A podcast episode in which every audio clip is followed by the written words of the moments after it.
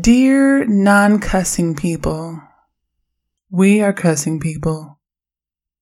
Be advised.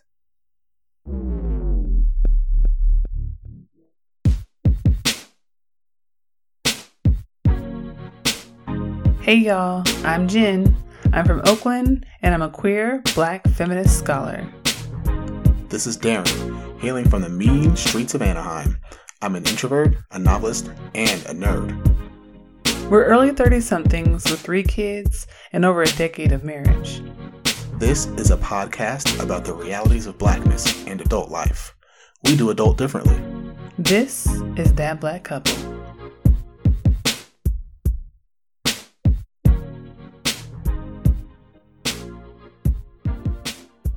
Greetings. This is episode five on the erasure of black women's work in the mainstream. What are they grabbing this week? That's your job, not mine. Oh, shit. The world is stressful right now. The president is calling people out in the N F L for taking a knee, calling them sons of bitches. I don't think we should be drinking right now. Just grab your chamomile. Just, just be calm. Just, just chill out. Just chill. Grab your chamomile and have a seat. This is That Black Couple. This is Jen. This is Darren. And before we get started, please make sure you follow us on Twitter and Instagram at ThatBLKCouple, on Facebook at ThatBlackCouple, and look us up on the internets at w w w dot that black couple dot com. You can stream episodes on iTunes and Google Play and Stitcher and SoundCloud, and you have to rate us really, really high or we're going to be feeling some type of way about it. Very salty. So make sure you do that. Make sure you leave positive comments. Thank you. Thank you. So, on today's episode, we are talking about the erasure of black women's work in the mainstream and how that is rooted in patriarchy. In First Things First, we will talk about the Canadian poet laureate who stole Still I Rise from Maya Angelou. Trifling. Which, honestly, on, on a side note, as we're talking about it, yeah, our son is reading about Maya Angelou at this exact moment. Right. That's one of the books we bought for him. And right. He's like, he's all deep enthralled. Into it. Right. And at the same time, we're talking about how she's being erased. Right. In the world. Okay. Right. Sorry. And then from there, we will go on over to the role of black women in the workplace for the conversation. Uh, we'll talk about some very public examples of black women's erasure and the ways patriarchy also operates to shut black women like Jemele Hill and Munroe Bergdorf up. And then lastly, in the reflection, we will discuss our own relationships with the erasure of black women and how we navigate that in our lives and in our relationship. We've written a few articles over at water cooler combos dot com covering today's topics. We'll make sure to drop those in the show notes for you. Make sure you go read them. Lego. All right. So I am really bitter that we even have to record this topic today. Me too. Like, I'm not even happy about it, but I'm going to go ahead and do it. But I came up on this poet laureate named Pierre DesRuisseaux, and I hope that that's the correct sp- the way to pronounce that name. But I was kicking it on Twitter, you know, at Jen Jack, you know, Darren W. Jackson. You can find him there. He's never on, so get after him. But I was kicking it on Twitter, talking to my homegirl, Olivia Cole, author of the Panther in the Highest series, also the author of the forthcoming Conspiracy of Stars, out in January twenty eighteen. Cop that on Amazon. Pre-order now. Pre-order now. I've gotten mine. But I was talking to her because I was mad. She had saw this article about how this poet laureate, this ex-poet laureate who is now deceased, had stolen Maya Angelou's Still I Rise and basically was able to do it because all he did was translate it into French and nobody noticed. And that was how he became a poet laureate by stealing rap lyrics from people like Tupac Shakur and poetry from black women like Maya Angelou. And I was sitting there and I'm getting like pissed, right? So I'm looking at this, but then I'm like, well, of course he did, right? Like, a fucking course he did. I'm not that surprised. So I saw an article on The Root from Michael Harriot who was looking at, you know, this whole thing. And he was examining how, I guess there was an article on The Guardian that was showing the plagiarism that this DesRuisseaux character had gone through. And they actually did side-by-side, like, comparisons of the original poetry to DesRuisseaux's. And the similarities were just laughable, actually. like laughable. It was almost like you could have dropped it in like a basic Turnitin and like Blackboard, and it would have come up like seventy percent the same. But, but in a different language. But in a different language, right? So for me, I'm like, okay, so here we are. This white dude, this white French dude in Canada is plagiarizing Maya Angelou to become a poet laureate. Got it. But when you really think about Black women's work globally, is that really different than how how we see Black women treated overall? No, I mean, there's there's a long history of this. There's a this long is, history of it. This is this is more the norm than anything else. Absolutely. And I was thinking about how it happens across industries. Michael Harriot made a comparison to Kendall and Kylie, right? Kendall and Kylie. I always say that Kylie looked like a mayonnaise sandwich in two thousand ten. She really did. Kendall. Kendall. Oh Kendall always been kind of cute. But Kylie, Kylie looked like she was one of them Osborne kids. Yeah, she, she had to put in some work. She had to put in a lot of work. She and I love invest. that meme. I love that meme where they have her looking up. And it's like, ooh, I like that culture, you know? Because she looked like a mayo sandwich in two thousand ten. And then she was like, oh, my sister is on the come up. This is a great, like, algorithm. I'm going to follow this path. It's working for Iggy. It's working for Kim. It's working for Chloe. Oh, I can do this. I'm about to jubilee this shit. And here she is today, and she's over this huge, like, Kylie Cosmetics or whatever. And now people think that she's beautiful because she has injections and things. And listen, if I had money, I'd be injecting shit too. So don't get it twisted. Like, a bitch would get all types of surgeries. I'm not against that. What I'm saying is, what I'm saying is that she looked like a fucking mayonnaise sandwich. She looked like something you wouldn't touch on a hot day. She looked like something you'd only make if you didn't have all the groceries you had in your house. If you ran out of shit and you're like, fuck, all I got is mayonnaise and bread. Like like when you like when you have water in your cereal. Right. And you're like, I gotta eat. That's what she looked like. She looked like that last thing where you're like, damn, all the Kardashians is done. We got this last Jenner left. I'll have the mayonnaise sandwich. You know what I'm saying? That's what I'm trying to say. Right. That's what I'm trying right. to say. And my thing is like this. Like, get your paper or whatever. But don't do it by extorting and exploiting the ways that Black women in particular move throughout the world in their natural bodies and are not rewarded in the same ways. That's my problem. My problem is that Kylie is unfairly rewarded for some shit she didn't even have paid for, or maybe had on pre-sale or layaway or some shit back in two thousand ten. But now we're sitting here like, okay, you're on like some multi-billion dollar, multi-million dollar industry because of some shit you bought. You know what I'm saying? But Black girls out here killing it and been out here killing it for generations, for millennia. Yeah. For millennia. We got homegirl from the On Fleek who came up with On Fleek, and she's still trying to get her shit off the ground. And Kylie out here stealing cultures and made it. And that that's what gets me. Well, I mean, and that's and that's that's what's always been done. You know, Black culture is always commodified because there is so much value there. So it's very easy for someone who's an outsider to go, wow, this Black culture thing, there's there's something to that. Let me let me just, you know, take a slice of this and just take it to the masses and watch them feast over it. Right. And it's that thing where, you know, people really love Black cultural and, and Black cultural products, but they don't love Black people. Right. And I I think about these Phenomenal Woman shirts that we saw. They were really popular back in July.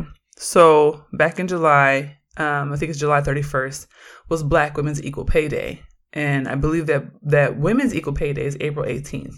Women's Equal Pay Day is the day when white women would have to work up until that day to make the same amount as the average man would in the preceding year. So what men made in January to December of two thousand seventeen, it took white women, the average white woman, up until April twenty eighteen to make that same amount. Mm-hmm. But it took Black women on average up until July thirty-first, right?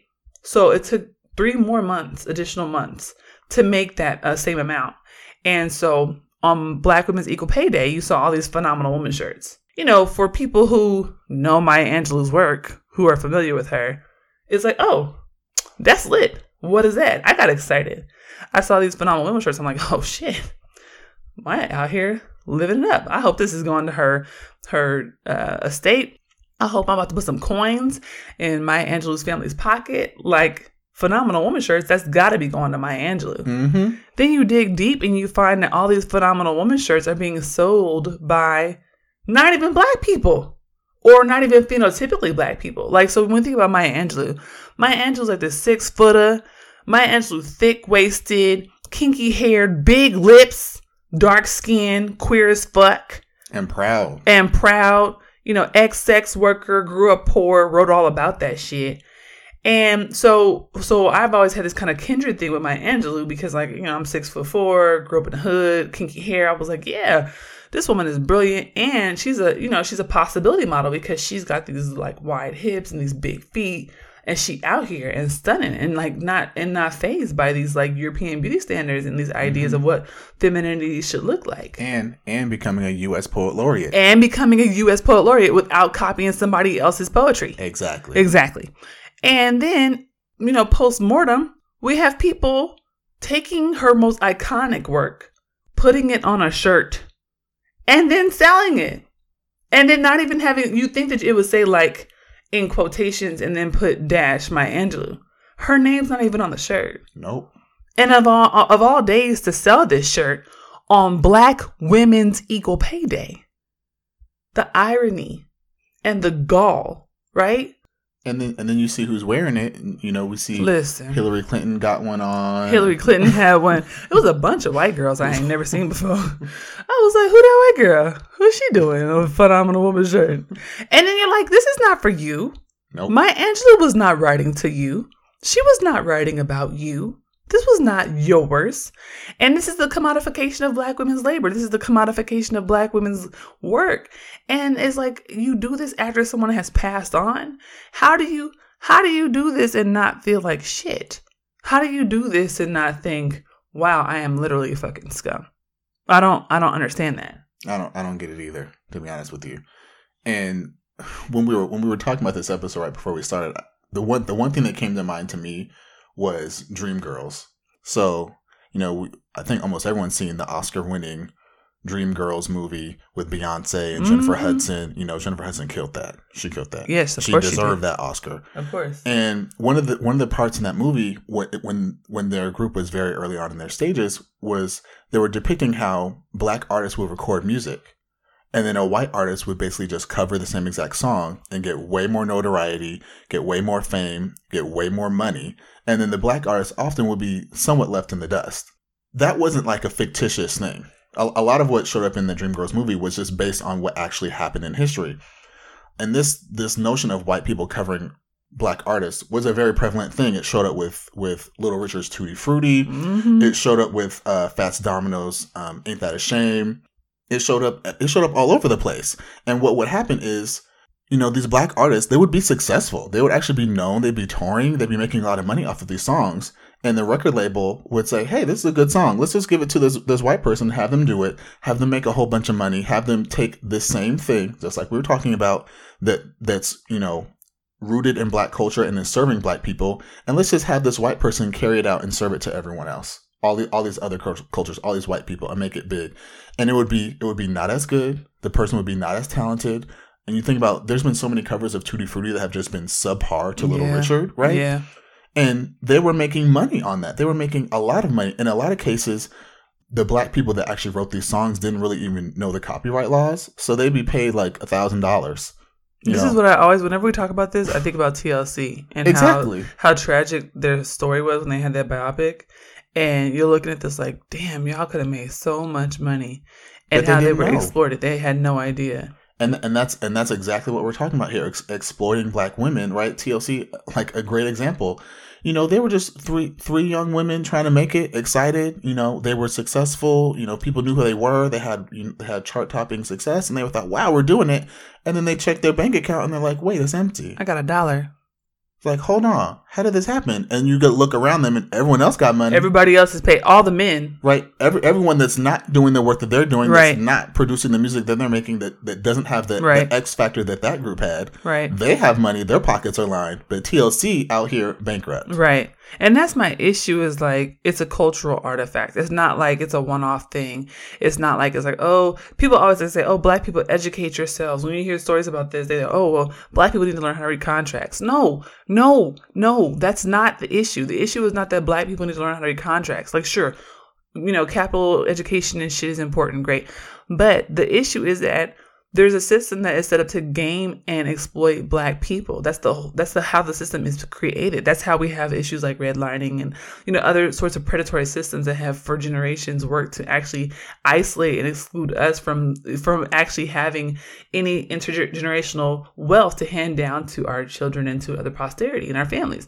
So it's not like it's like, oh, well, they just need to learn how to read better. That's not what it is. That's not what it is. If it was about reading better, then Kylie Jenner wouldn't actually have a career, right? She wouldn't just be being rewarded at, like, what was she, like seventeen or something when she got her first clothing line or whatever. Right. No, it's it's both that we are not necessarily, we don't have access to resources that help us to understand these systems, sure. But more importantly is a system of white supremacy and exploitation that says that black cultural product is more valuable when it is wielded and leveraged by non-black people, specifically white people. And when we talk about femininity and womanhood, when we think about who gets to be feminine and what that looks like, we are not talking about black women. Right. I mean, even even going back to the Phenomenal Women t-shirts, right? When you take Maya Angelou's message, right, and what that poem was actually about, right, and then you slap it on her shirt and let everyone across, you know, the world wear it, right? What what they're portraying and what they're perceiving p- Phenomenal Woman to mean is not what Has she was writing about. Has nothing to do with the substance poem. Of what she was writing. Her that Phenomenal Woman is inherently about stepping away from white beauty ideals and standards and saying that black women's bodies are perfect the way that they are. The whole point of Maya Angelou's writing career was to say that y'all be shitting on black women. But still, still, I'm about to win this shit. I'm about to beast this shit. And still I rise. Still I rise. That's the whole point. That's the whole point of being a phenomenal woman. What she was saying was that I'm out here killing it. It was the ain't I a woman of black, of black women's poems. Yeah. It was like, I'm still a woman and y'all still trying to take this shit from me. And so when you when you slap it on a t-shirt and put it and put Hillary Clinton in it. Lord. Child, I saw that and I was like, "Oh my God, what is happening?" And and and people go, "Oh, well, you're you're just mad and you're pulling the race card and blah blah blah." No, this is not a race card. That's not what this is. You are taking cultural product. You are taking cultural history from someone who has passed on, a dear beloved black woman hero, right? A heroine of the black community who has who has been an icon for young black people, specifically young black girls and femmes, specifically young black girls and femmes who write poetry and who perform poetry. And you are taking her message and saying, now let's give it to the white girls too, y'all. Yeah, this this is not how you honor Maya Angelou. This is not how you honor Maya Angelou. Just, just like when you take her work and you translate it into French and present it as if you're own. And that is not win, how you honor her. And you get to be the Canadian Poet Laureate. That this this is the the exact way that you erase her. That's how you erase her. And that's why we're talking about this shit today.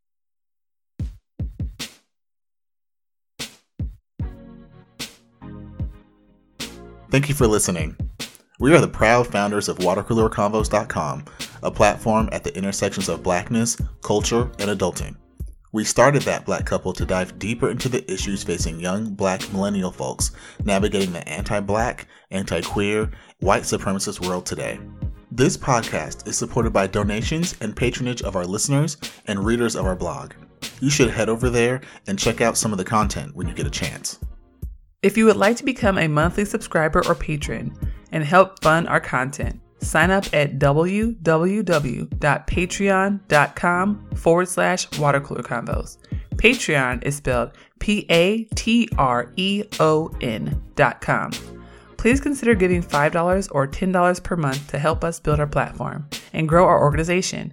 We really want to hire new writers and social media people, y'all, but we can't do that without your help. You can also give a one-time donation at www.paypal.me forward slash watercooler combos. All donations are welcome.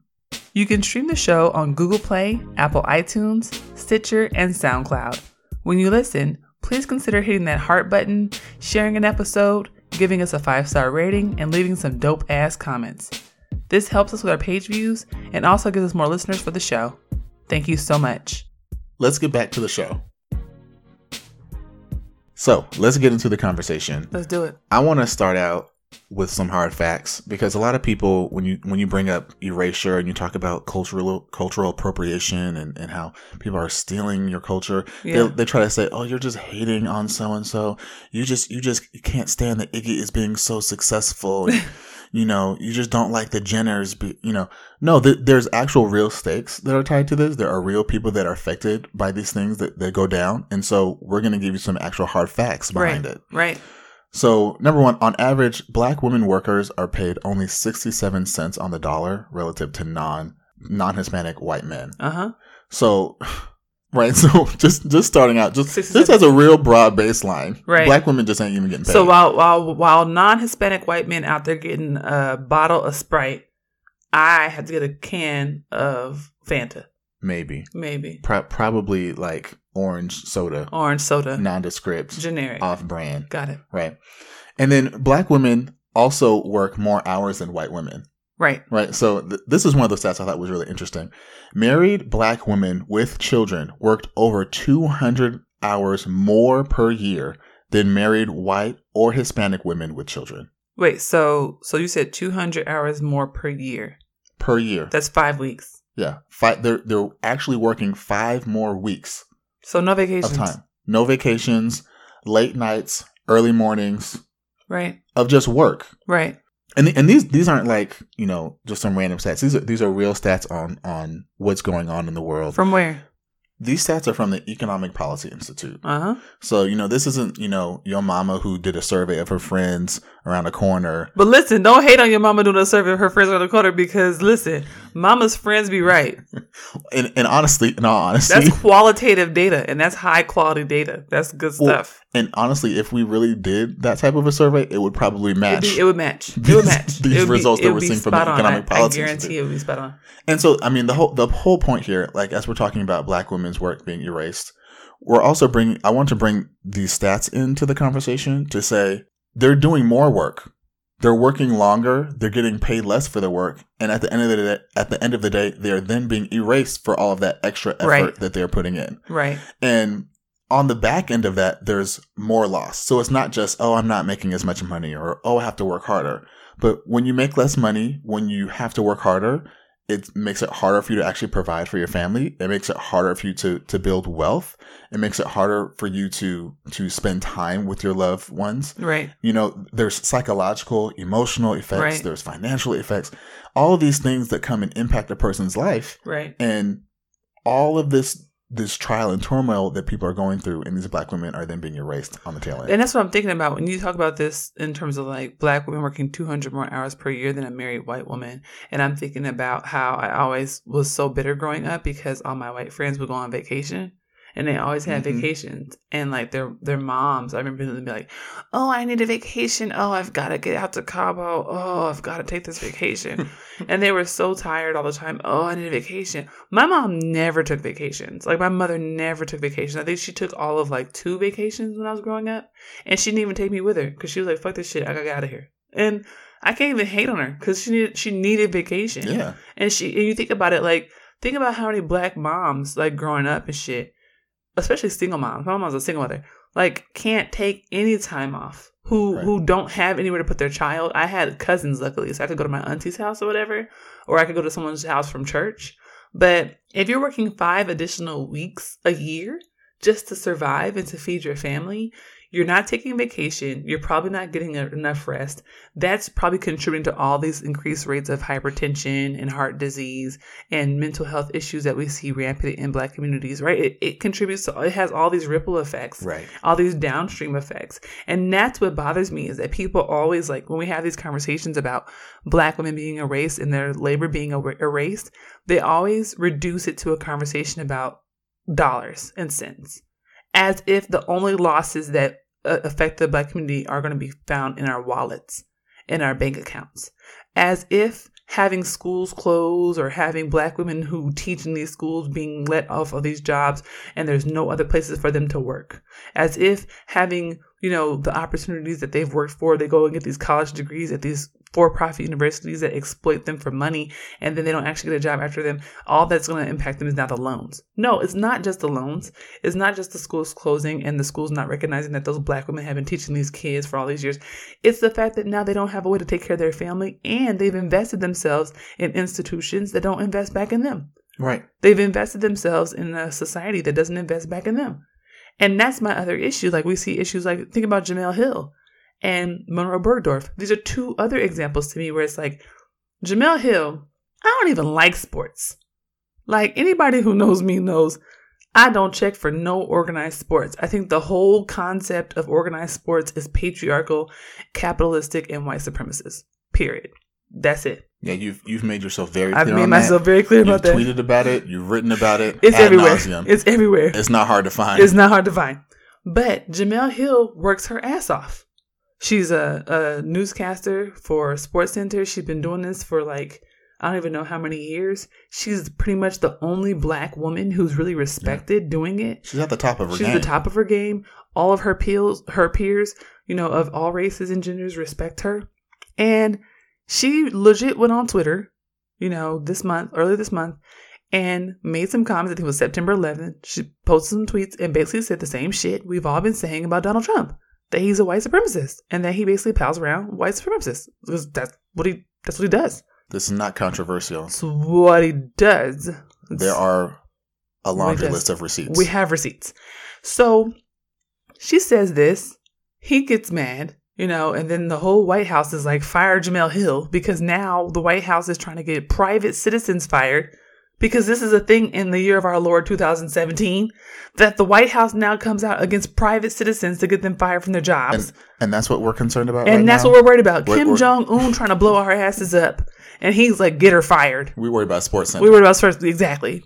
So, but, but what gets me about this is that J- Jemele Hill has been out here dealing with all these racist, classist, gendered, sexist, misogynistic assholes trashing her and treating her like she did not belong in, you know, the big boys game all these years, right? And the moment she decides to talk about politics, which is something that applies to her, right? It it definitely applies to her. She is a citizen of this United States, as last I checked. And she has to cover the politics that apply to the people who she's covering. So people in the N B A, N F L, if they're getting called sons of bitches and, you know, last I checked, Trump was also trying to get Kaepernick fired. Mm-hmm. So she has to cover. This is sports news. This is sports news. And now that she wants to actually speak and be heard on an issue of mass import, she is now being trashed by everyone, including the White House, right? The White House. But what gets me is, what gets me is that it has become a gendered conversation. You know, like, I've seen Black men like, oh, are we going to support Jemele? Is she going to have our backs? Right? She supported some other, like, Twitter threads that came through and some other stuff that was kind of, like, talking about misogyny. And there were some Black men who were like, oh, we were supporting you when you were talking about Trump and now you betray us. I'm like, what, girl? Are you for reals right now? So you going to sit here and tell me that you down with Jemele if she calls out white supremacy? But when she calls you on your misogynist bullshit, you're like, fuck you, never standing up for Black women again. What is wrong with us? What universe is this? You know, some people some people just aren't for the liberation of all people. Exactly. And we, you know, we watched, we we were watching this unfold on Twitter where people people were all about, oh yeah, you know, let's stand up for, for Cap. You know, we got, we got to, we got to back him. And it's like, but wait, hold on. You, you want to support him, but where's right. the support for Jemele Hill, this Black woman? She, right. She's facing a lot, too. She she stands to lose her job. Right. She stands to lose a, a way of right. of having a livelihood, just like Cap does. And we were talking about this before about, you know, Colin Kaepernick, you know, he all right. He'll be all right. If, if he don't never throw a football again in his he life. He will be all right. He'll be all right. He been giving away thousands and thousands of dollars and ain't got no job. He will be all right. People are fighting for him for the for the right for him to play a game and get paid millions of dollars. Right. That he actually does not need to, listen, to, to make it and survive. Listen, I'm not going to do a Kaepernick episode. This is not about him. I no, can't do not. it. But even thinking about Munroe Bergdorf. Munroe Bergdorf is a trans activist who, you know, was signed by L'Oreal Paris to be a part of their diversity campaign. Their diversity campaign. To be a, a spokesmodel for their diversity campaign. They fired her within days of hiring her for a post that she had already deleted that said that all white people were racist, which they are. It's not a secret. It's not a secret. But in the post, she explained that it's because all white people benefit from white supremacy. And again, we have an article about this on watercooler combos dot com. But she's been very clear, and I actually been very impressed with Bergdorf about this, because whenever she discusses this topic, she's very clear and very precise in what she's trying to say. Yes. She's very clear that her post was about the fact that white supremacy is a system that all white people benefit from. And being a biracial person herself, she said this. She said she's she's not she's not saying that she hates white people or anything like that. That's not interpersonal. She's saying that as a system, this is a, about a system of whiteness that operates in a way to make it easier for white people to move throughout the world. And all she's saying is that you need to acknowledge that shit and understand that you benefit from it. And when you benefit from it, some of us, we are harmed by it. And she's like, I don't understand why this is happening to me, right? Now, granted, she's on her come up or whatever, but I, I wanted to bring up the example of both Jemele Hill and Munroe Bergdorf, because I feel like this is one of those ways where, like, Munroe Bergdorf got fired, right? And she said this is, like, one of the darkest times of her life, because people were, like, sending her death threats, and, like, she had to, like, go into hiding for a few days or whatever, because this was horrible for her. She doesn't have the platform and the access that someone like Jemele Hill does, right? Right. And we also know that trans misogynoir is a thing. And so the way that she's been being treated, because she's also a trans woman, how that is, is very a very particular type of hatred and oppression, and how that's very scary and very violent, and it needs to be recognized as well. And I think that in the cases of both Jemele Hill and Bergdorf, what we're seeing is that we are not fully recognizing the ways that Black women put themselves on the lines for us every single day. They really put themselves out there and risk their lives. They give a lot of themselves. And I say mm-hmm. they as if, I'm, as if I'm not a Black woman. But, you know, like we, we do this every single day. It's kind of the way we live our lives. And the, there's labor. There's emotional, physical, intellectual labor that we do every single day. And often for free. Twitter is free ninety-nine, right? Jemele Hill didn't have to go on there and use her platform to do what she did. And there's a lot of people with her platform size and larger who haven't said shit. Yep. Munroe Bergdorf didn't have to do what she did either. And there's a lot of people with platforms her size and larger who ain't, ain't said shit. Well, and, and that's the thing, like you said, you're impressed with Munroe Bergdorf, because even after all the fallout and getting fired and all the blowback, she could have just stayed home. She could have said, I'm tapping out, y'all. She could have said, this is scary. I don't know what's going to happen. I'm going to sit here and eat some sandwiches and some chips. Some mayo sandwiches? Some mayo sandwiches and chips. And wait for this whole thing to just blow over, and then try to, you know, kind, kind of and try to rebuild. But she didn't do that. She went out and she was she was holding interviews. Right. And that's the thing. And I feel like a lot of times, like, Black women step up, step up and do the work that other people are either unwilling or incapable of doing. You know? And we need to support them. And we need that. to support that shit and stop fucking usurping and exploiting that shit. And I think that's the same thing, like your article on Nnedi Okorafor gets to that exact same point. And it's and it happens in all types of industries. And that's another way that it happens in, in, in literature and art. And it, this Nnedi Okorafor thing just drives me crazy, because you know, Nnedi wasn't doing nothing. Nnedi don't ever bother nobody. She's just out here, you know, living her best life, smiling, you know. If you look at her Twitter feed, it's just a, it's just a Twitter feed of Black joy. That's all it is. But, you know, Nnedi Okorafor, she's a very well-known, widely respect, respected um, sci-fi and fantasy writer. Mm-hmm. Her her book, Who Fears Death, a multiple award-winning. Everyone, everyone I think that's ever read that book has said how much they love it and how it's just an amazing it's dope. book. And so the big news that's been happening for her recently is H B O optioned her book for a series. Which, I mean, obviously we know this is H B O. That's a big deal. It's a big deal. That's that's that's a big check. That's a lot of notoriety that comes with that. This is a big deal. But what has happened as this news has unfolded, as it's it's grown and, and more and more announcements come out, what we're really seeing is her name pretty much being erased.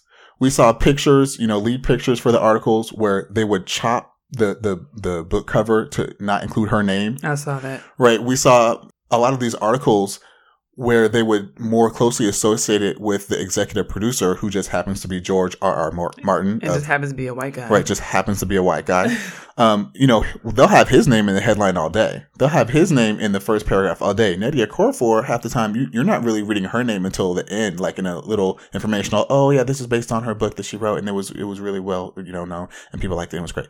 But we're going to talk about George R R. Martin because, you know, he wrote Game of Thrones, and this Game of Thrones thing is really big on H B O, and that's mm-hmm. what we, you know, really completely erasing her from the process and not right. giving her the props that she deserves. Right. And like you said, I wrote an article about this. I'm really fired up about it. I wrote a whole lot of information. You did. I talked about you did. about how this can affect her in multiple different ways. And a she lot retweeted of people, you too. Yeah, because it, it goes to her respect mm-hmm. that, that she gets for the work that she did. It right. goes towards future projects that she might be working on or future, you know, T V or movie programs that might come up based upon her work. Right. And And the fact that her name is not even being closely associated with her own work and that this might be something that's a huge success, that could affect future checks that she could get for other things. Absolutely. It affects future book sales. If people if people know, oh, Nnedi Okorafor is behind this story, I gotta go, I gotta go buy all her other books. But if we're not putting her name up front, they're thinking, oh, George R R. Martin, yeah, just like the Game of Thrones thing. Right. Like, there's a lot of ways this this can come and hurt her on the back end when you erase her name. And this goes right to what we're talking about of when you erase Black women and, and tying them to their own work, just like Maya Angelou, like we were talking about earlier. When you take Maya Angelou's name away from phenomenal women, number one, you're changing the meaning of, of the term itself. Like, absolutely. Who Fears Death? You know, Nnedi Okorafor is, is a Nigerian American woman. Right, she's Nigerian American. When right. you when you when you take that out of it and you put George R R. Martin in, right, it makes it look like, oh, look at this nice white man coming in, you know, doing these these stories about the affirmative about, action stories. You know, like well, diversity. One, why, why are we doing that? Number one, and we know we know we a know lot why. of reason is is because that makes it more palatable for white people. Right. But number two, it's it's the, the disrespect is what drives me crazy. Yeah. And I think this goes right back to Munroe Bergdorf and to Jemele Hill. Like you said, they're out here on the front lines doing the good work. You know, I'm I'm writing no- uh, novels. I'm a novelist. I'm a writer. I know how hard it is to write a novel and right. to get it published and get it out there and get people to read it and then to get awards. Like that's a that's a multi-year process where you could have invested all that time, energy, and effort and gotten zero in the end. You right. could have had you and your mama and her three her three church friends read it at the end of the day right. for all that time and energy you put in. Right. But she has this massive book that's right. that, you know, it's been out for years and people still love it and are still, you know, recommending it to other people to read. And you're erasing her name? Right. And it's, it's interesting because I feel like this is something that we see. It's not just in popular culture. It's not just in mainstream culture. This is a phenomenon that we also see in organizing and social action. Yes. When we talk about this, I think about folks like Ida B. Wells. So shout out to Megan Ming Francis, her work on the civil rights era and the N double A C P. I, I was reading in her book um, about how Ida B. Wells was denied entry into the N double A C P. Ida B. Wells was the foremost anti-lynching activist. She was a journalist who risked her literal life to tell the story of lynching after her three friends at the People's Grocer in, in Memphis, Tennessee, were murdered and lynched because of a rival grocer's desire to have their groceries shut down. And after being politicized in that way, she had years and years and years of activism around ending lynching, but the N double A C P decided that she was too radical to, to invite to join. And I'm like, this woman, this woman did all this work, all this work, all these years. She had to leave her home. She had to leave home. This is a woman who was had previously been a school teacher. She, her parents had passed away and she had to raise her brothers and sisters. You know, this is a woman who had basically given her life to Black people, who dearly loved Black people. And they denied her entry to the N double A C P because she was just too much. Right? This is back when the N double A C P had been started by white people, and they were worried that, that she would just kind of piss off the abolitionists and shit, mm-hmm. and piss and piss off the old abolitionists and all the old white establishment people and all the respectable, you know, Booker T. Washington Black people. And it's no different than how people still, you know, ignore the fact that Ella Baker was super crunk, right? That Ella Baker was leading young people back when it was only cool to organize around M L K's work, right? Or, or Malcolm X's work. You know, Fannie Lou Hamer and Shirley Chisholm, all these like darker skinned, you know, thick waisted, kinky haired, crunk, dark skinned Black women who were doing legit political work, but who in a lot of cases we don't hear much about. We don't really hear much about them because it takes other Black women today to like unearth their stories and to give them the credit where their credit is due. Right. And that's what I get frustrated about, because I feel like when we think about the moment that we're living in now, we see people like Opal Tometi. We see people like Alicia Garza, Patrice Cullors. I'm thinking like Charlene Carruthers at B Y P one hundred. Um, and those first three names are the founders of Black Lives Matter Network.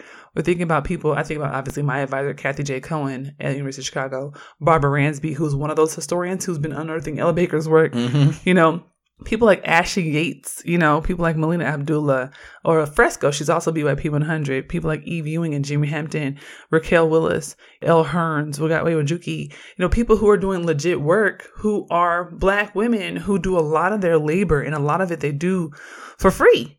A lot of that labor, they do it for free. And then, and, and oftentimes we'll find that Black men will build off of their backs. Right. Black women and femmes be out here.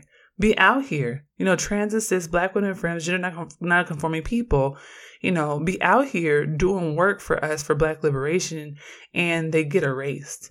And it's just, it boils my blood, you know, it boils my blood, because I'm like, y'all wouldn't even have the freedom to do and say the shit that y'all are doing if it wasn't for these Black women and femmes and gender non-conforming folks who are giving their lives every single day, who are giving their labor, who stay up later than they should, who get anxiety and depression, who have hypertension, who have all these things that they're working through in their lives just because they love Black people so much. And that's where I get like these, there's so many implications here. It's not about, oh, you're just pulling the race card and you're just a hater on Kylie. I bet you Kylie sleeps like a fucking baby. I bet you Kylie sleeps on fucking like seventy thousand count threads shipped in from some Persian factory where some little tiny infant children were forced to sew the sheets by hand or some shit. Because she don't give a shit about nobody. She don't care about none of y'all. Or she doesn't none of, have to. She don't care about nothing. Nothing. Nothing. But the people that she's stealing from, the people that she's appropriating, love the fuck out of us. And what have we done for them lately? What? Yeah, if you if you didn't know all of those names, look them up. Look them up. Find out who they are. Google them. Blast their names out. Share with your friends. I mean, that that's what we should be doing. We should be lifting at the people that are doing the actual work. We should. And oftentimes are cast aside or erased. Right. And then after we look them up and find out who they are, we should pay them what we owe them. Yes. Like what you hear? You can find my mom and dad, a k a That Black Couple, on the web at that black couple dot com. You can find them on Facebook at That Black Couple, and you can find them on Instagram and Twitter at That B L K Couple. If you have questions or comments about the show, email them at that b l k couple at gmail dot com. Thank you for listening.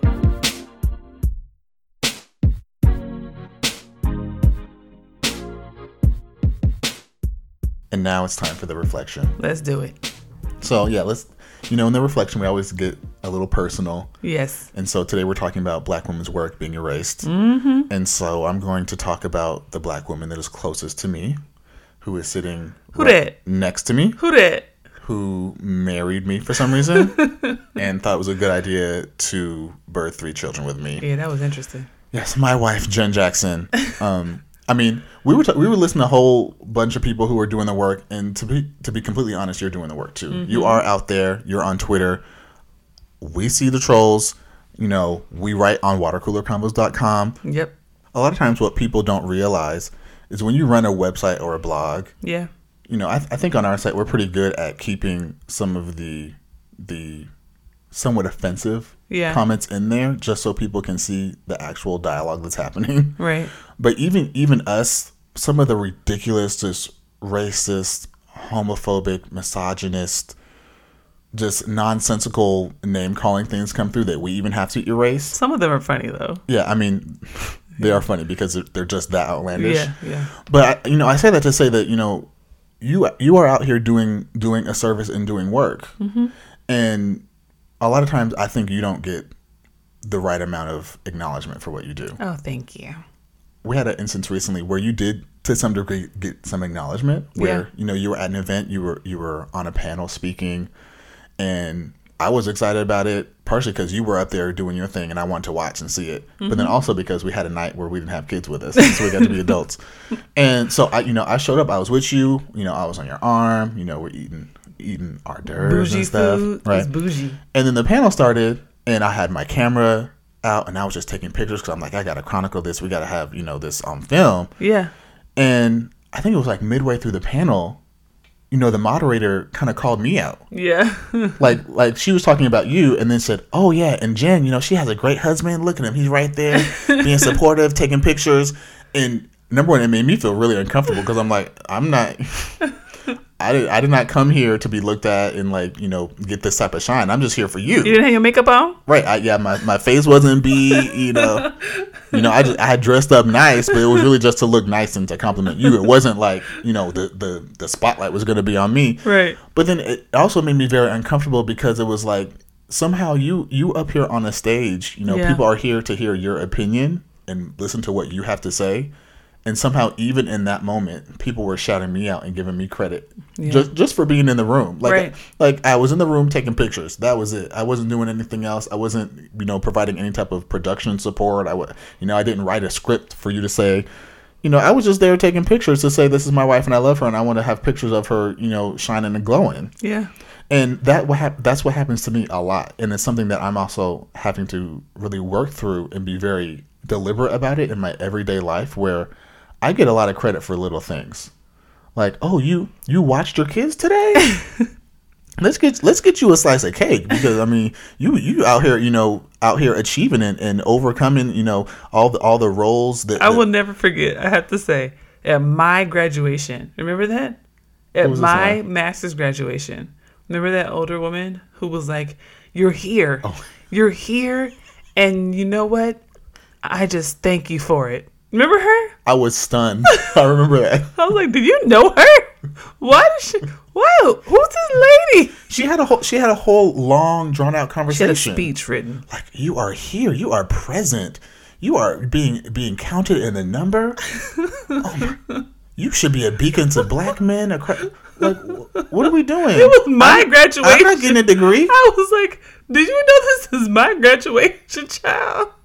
She was like, "But your husband." I was like, um. I didn't read the books and write the papers. like, just, I mean, it's we're laughing, but it's really not funny. But this, I mean, and this is real life, and and that's why I like I like we, when we do the reflection, because we take these, like, you know, these bigger, larger subjects subjects that are happening in pop culture or happening in the news cycle or whatever, and we. Yeah. We're able to say, look, no, it's not just, you know, big stars and no. celebrities and, you know, just what Trump did, whatever. This is real everyday life Absolutely stuff. Absolutely it is. Absolutely it is. And I think, like, I, and I, in terms of, like, I've I've obviously been underpaid probably most of my life. I, I don't think I've ever been paid what I'm worth. You know, I got an engineering degree from U S C because I just really like math. And I went to go work at Disney thinking, you know, it's a place where dreams come true. Listen, I graduated at, what, twenty-two? I still believed. Okay, I still believed. I believed. We're going to let that go. It was nine years ago or longer. I don't know, eleven. That's in the past. I'm moving on. But I believed. And yeah. I thought I would go to this company. They would take care of me because I trusted that Disney, of all places, would be, you know, a great family, a great company. Fit. Yeah. And it wasn't. They they underpaid me. I found out later that people who, some people had high school diplomas who were getting paid about the same amount as me. And people who, you know, had less experience than me were getting paid more than me in some cases. Mm-hmm. And that was infuriating, you know, and I was treated like shit. I, I remember when I was pregnant, people stole my work. When I went out to have a baby, I came back. They had taken my work and paraded it around as if it was theirs. When I got sick with meningitis, people had taken my work and presented it to top level executives. That happened three or four times. And, that, and not only sick with meningitis. Sick near death. With meningitis, near death, while pregnant, and pregnant. Right, right. And right. They took that as an opportunity. Right. They were like, "Ooh!" And then they got an award. Don't right, forget, they got, they got yeah. an award. They got an award. Don't forget that part. But because you know, you, you know, you couldn't fulfill your responsibility, so we got to reward them. So we got to reward up. them for stepping up, right? But then I come back and, and and put all the pieces together, and it was like, "Okay, girl, you know, you're back. Mm, okay." Mm-hmm. And I think that that's one of those things where it's really demoralizing. It's really demoralizing, and you really start to question yourself. And, and at the time, in my early twenties and mid-twenties, I internalized a lot of that stuff. I remember I would grate my teeth in my sleep. You know, I had times where I would just be crying at work. I mean, I would just cry. I went to the bathroom, I think, for there was a year there where I think I cried every day in the bathroom, at least once a day, sometimes more. And I just cried, and I was miserable. I I couldn't really get control over my life because I was in a situation where people were constantly surveilling me. They were taking my work, and they would do it in ways that were very obvious, but I, it was almost if I couldn't say anything. I was the only black person on the team, and I was the youngest. And if I ever said anything, it was like, oh, there's Jen again. Oh, she's always making this about something. Yep.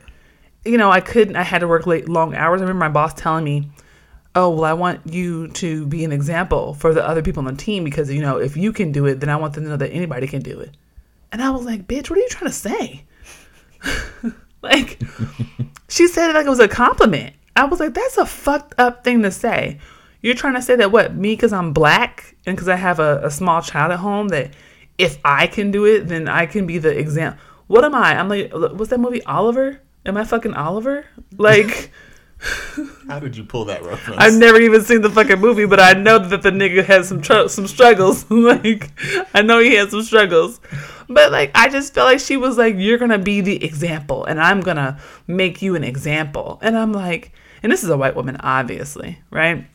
And so, for me, getting paid less, being forced to work additional, I worked like sixty to seventy hours at that point.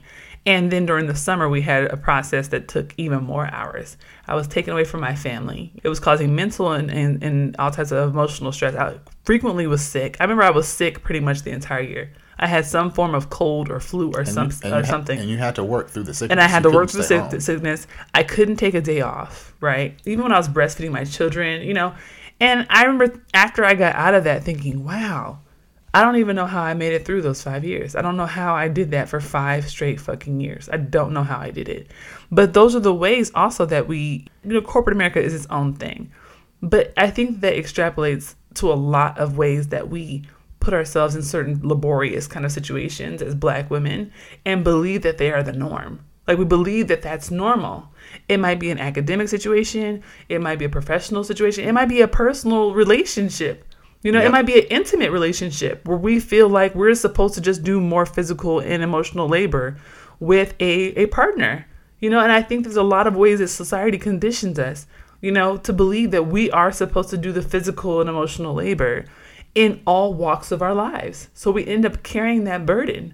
We end up just thinking that that's something that we're supposed to do, and we internalize it and we're socialized in that way. And that's what I want to push back against and intervene on in this conversation about the ways that we as black women were erased, but we don't have to internalize it and we don't have to normalize it. But that but that is exactly why the erasure continues, because it's not just black women that are socialized to believe that. Right. It's the world at large that's socialized to believe that. Right. That you're supposed to take their work and erase them and, and take credit for it and, right. and build and create something for yourself. I'm sure DesRuisseaux was like, well, she's not using it.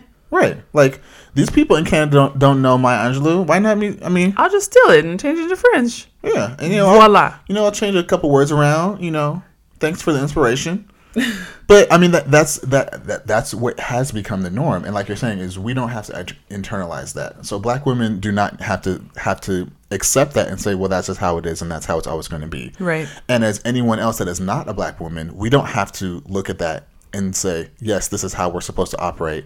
And yes, this is something that we're supposed to allow to continue with the people that we see around us. We all have a responsibility to call this out and say, no, that is so-and-so who did that. That is their work. They deserve the credit. We should be paying them. Right.